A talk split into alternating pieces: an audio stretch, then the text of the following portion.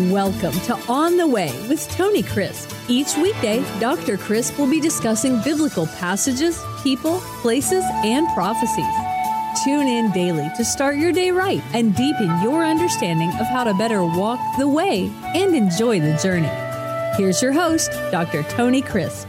Welcome to On the Way. This is Tony Crisp, and this is podcast 111. 111 times we have met together by way of podcast. Today we are continuing our journey through the land of the Bible, the land of promise, the nation of Israel, ancient and modern. And today we're going to look at some of the physical features and prominent places in the land of Israel. First of all, let's look at the way that it is divided up.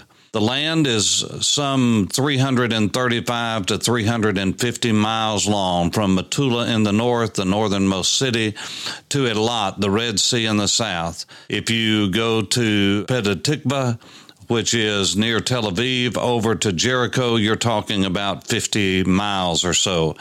So you're looking at somewhere around a five hour drive if you went from north to south, and you're looking at less than an hour, mostly if you had no traffic going from the coast over to Jericho. But to get over that hill is another thing because it is a great ridge from the coastal plain to the lowest city on earth at Jericho. And so we're going to go by way of the highways and go the ancient routes and see if we can't learn something of the future. First of all, is the coastal plain. Now, the plain really is divided up on the Mediterranean Sea from the Negev in the south all the way to the mountains of Carmel, which are the western finger mountains of the mountains of Samaria. And we'll learn more about that as we follow on our journey north. But the plain is divided up really from the plain of Philistia down toward the Negev, from about the Yarkon River onward, southward. And then the plain of Sharon, the plain of Sharon. Yes, the rose of Sharon, the lily of the valley. That is the same plain. And it would run from the Yarkon River around Tel Aviv all the way up to Mount Carmel and the foot of Mount Carmel, which juts out into the Mediterranean Sea to the west and somewhat to the north. And so that is the coastal plain. And then you have the Central Ridge. The Central Ridge is where you would have the Patriarchal Highway beginning at Shechem in the north. Shechem would make its way down through Shiloh and Bethel and then to Jerusalem and then to Bethlehem and Hebron and would end up down in the plain where Beersheba would be, which is in the Negev. And so that is the Central Ridge. It rises up over 3,000 feet, and it is a great western bank of the Jordan River from the standpoint of north and south.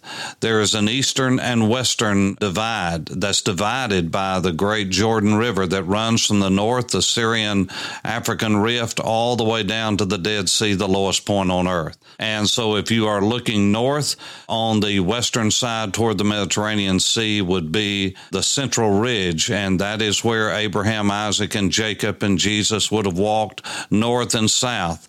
And you would have had the divides during the days of Jesus, which would have been Judea, where you have all of what is Beersheba today, and you would have had the Hebron and the area of Jerusalem. And then just north of Jerusalem would have been the divide of Samaria, and the Samaritan mountains would have come into play, and you would read about those things in the Gospel of John and Matthew and Luke and all of those places. And then that would have run to the Jezreel Valley. The Jezreel Valley is the great separator between the Samaritan Mountains and the lower Galilee to the north. It is a valley that runs from the Mediterranean Sea all the way to the Jordan Valley and over into what is Jordan today. It would have been Gilead in the Bible. And that east west valley separates the Samaritan Mountains to the south toward Jerusalem, and the Galilee to the north toward Syria and Lebanon. And Galilee is divided up into two places or two parts. The lower Galilee are rolling, beautiful hills. That's where Nazareth is. That's where Sephora is. That's where you see a lot of things going on during the period of the judges around Mount Tabor and the mountain of Gideon, Hamoreh. All of those would be on the northern side of the Jezreel Valley. As a matter of fact, Hamoreh would be right in the center almost of the valley and would separate a section to the south and a section to the north. But then the higher Galilean mountains are called the mountains of Naphtali, of the tribe of Naphtali. And the old rabbis always separated the lower and the upper Galilee before the elevations were known.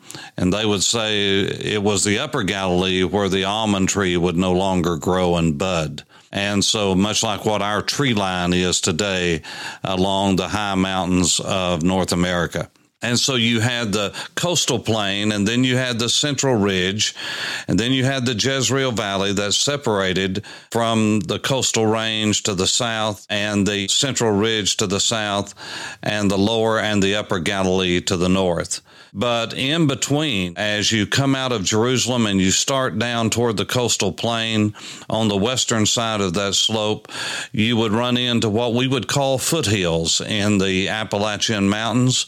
And those foothills were called by a special name, Shephelah, S H E P H E L A. Sometimes you'll hear it referred to as the Shephelah but it's Shephelah and it's the foothills. And that's where most of the battles would have taken place between the Philistines and the Israelites during the days of the judges, during the days of the United Monarchy with Saul and David. As a matter of fact, in the valley of Elah, the Elah Valley, where the Elah Brook is, that is where the mountains, the Shephelah, the foothills, and the valleys meet. And remember, the Philistines were not Arabs. They are no no DNA of the Arabs Uh, modern Arabs, they were sea people. They were Cretans. They were Minoans. They were people that would be more like the Mediterranean people of Greece and the islands.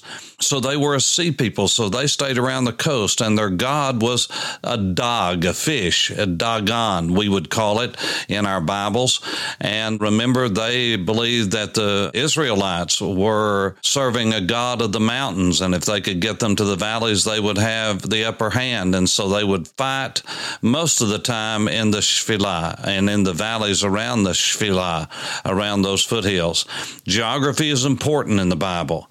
And then as we go from the central range up through the Galilee, just going right up the coast, when you cross that valley at the Sea of Galilee and you go to its eastern side, from the Sea of Galilee north that is called the Golan. Gaulonitis was the Gaulonitis was the name of the Roman province, but it was called Bashan in the Old Testament, the Habashan, the Bashan and to the south of the Yarmouk River on that what is modern day Jordan would be Gilead down to Yabuk, Jabbok, where Jacob would have met Esau and wrestled with the angel of the Lord, and uh, it was called Peniel, the face of God, because he said, "I have wrestled with God Himself." Just south of that would have been the beginning of Moab, of Moab, and then when you cross the brook Zered, you would be in Edom. And so that is something of the lay of the land uh, physically, and I went all the way around from the south, beginning with the coastal plain on the west, and went all the way up through the upper Galilee, crossed over into where the Sea of Galilee is, and everything on the eastern side of the Sea of Galilee from the Yarmouk River north would have been called the Habashan. Everything south would have been the Gilead until you get to the Jabbok, and everything shifts to Moab. And then from Moab, you would cross another canyon and another brook called Zered, and you would be in what would have been the land of Esau, the land of Edom. And along that eastern ridge was a major thoroughfare, north to south, that would have been called the King's Highway. And then you would have had the deep Jordan Valley, way below sea level You would walk in safety along that water course, and then you would climb the mountain. And on top of the western ridge was the patriarchal highway, the way of Abraham, Isaac, and Jacob, and Jesus, and all the patriarchs. And then you would have the coastal plain with the Via Maris. We'll get into that more as we begin to take the journey as we walk on the way. This is Tony Crisp. Thanks for listening to On the Way with Tony Crisp. Tune in every weekday for information on biblical passages, people, places, and prophecies. Fridays are for your questions. Email your questions to questions at tonycrisp.org, then just listen for your question to be answered on Friday's podcast. That's questions at tonycrisp.org. Thanks for listening and have a blessed day on the way.